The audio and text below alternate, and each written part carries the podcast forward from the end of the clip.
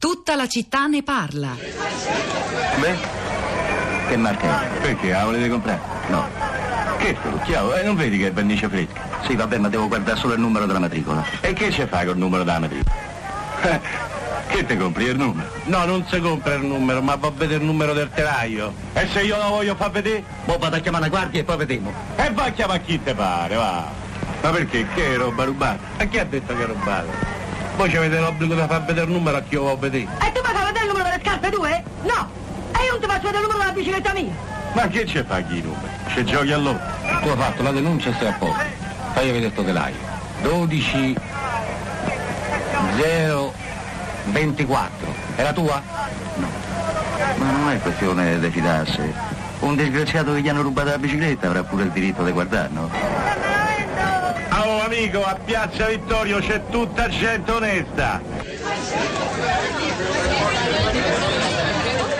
Nel 2018 non compirà 70 anni soltanto la nostra Costituzione, ma anche il film forse più importante e più famoso eh, del nostro cinema, o comunque quello che ha inaugurato la stagione del neorealismo, spalancando eh, la finestra di tanti sulla eh, Italia più povera. Ladri di biciclette, di regia e in parte anche sceneggiatura di Vittorio eh, De Sica, insieme a tanti altri, tra cui Suso Cecchi d'Amica e Cesare Zavattini, un film davvero, davvero straordinario che ha appunto una, una, piena coincidenza temporale con l'approvazione e l'entrata in vigore della Carta Costituzionale.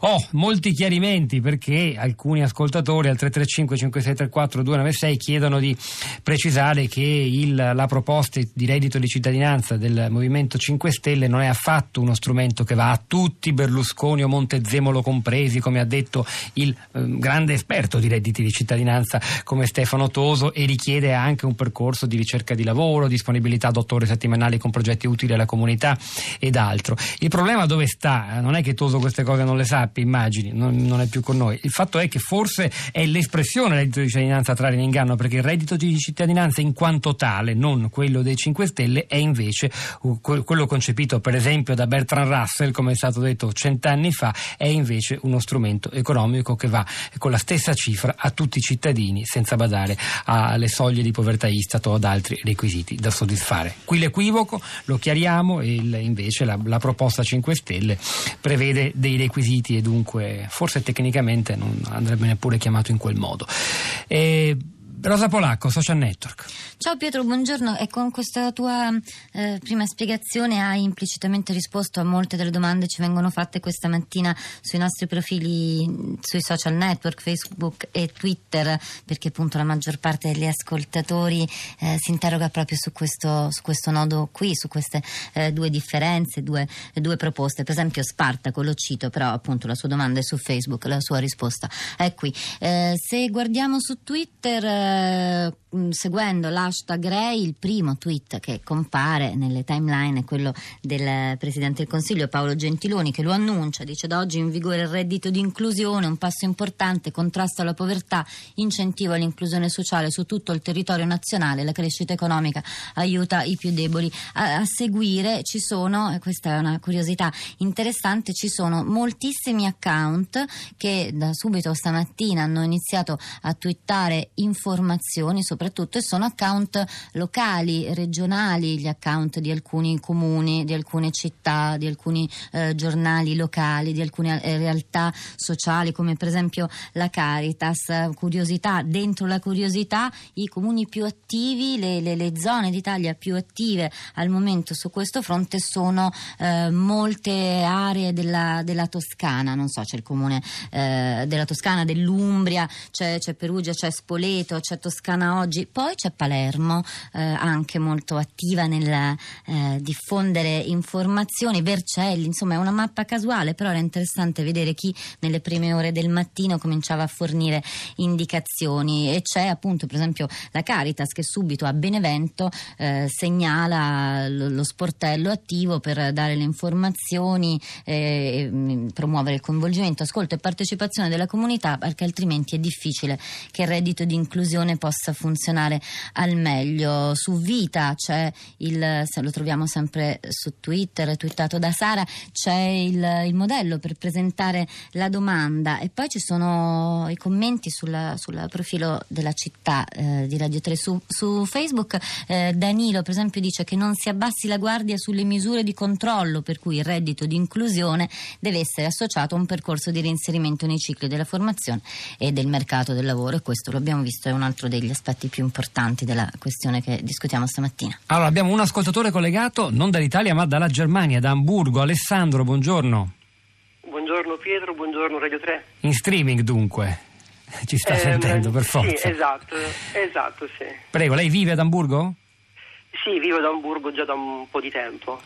E ci ascolta, questo ci fa piacere. Sì. Senta, che, che, ci dice? Beh, potrebbe anche farci un breve ritratto comparativo tra Italia e Germania contro la lotta contro la povertà.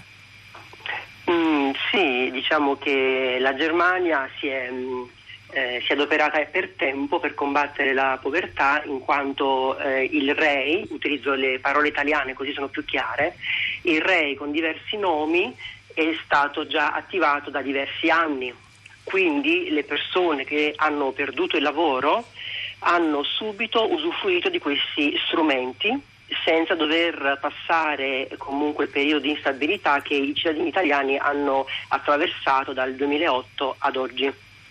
Quindi prevenendo non si è arrivato ad una situazione di estrema povertà perché gli ammortizzatori sociali sono stati attivati prima che il disastro arrivasse.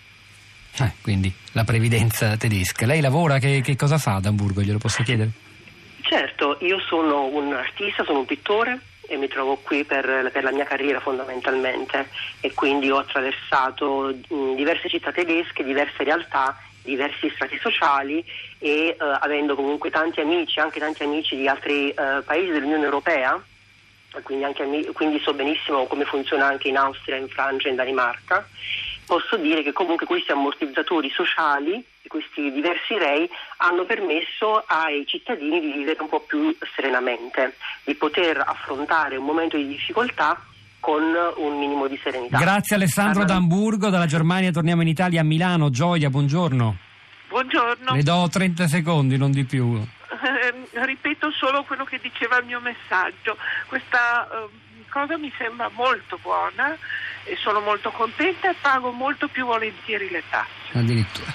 Bene, grazie davvero. Eh, Grazie Gioia, eh, è che stiamo andando verso la chiusura, eh, Rosa Polacco, eh, no, forse eh, hai ancora qualcosa da darci. Molti commenti su sì. Facebook, ma come faccio? Non faccio in tempo a leggerli, andateli a trovare sul nostro profilo Così Facebook come andate città sul, di Radio 3. e sul sito di Radio 3 tutti gli sms e whatsapp che stanno arrivando, è il momento di Radio 3 Europa con Anna Maria Giordano. Io vi ricordo che hanno lavorato a questa puntata di tutta la città ne parla Fiore Liborio alla parte tecnica, Piero Pugliese alla regia, Pietro del Soldà e Rosa Polacco a questi microfoni, al di là del vetro, Cristina Faloci, Florinda Fiamma e la nostra curatrice Cristiana Castellotti. Un buon fine settimana, ci sentiamo lunedì mattina.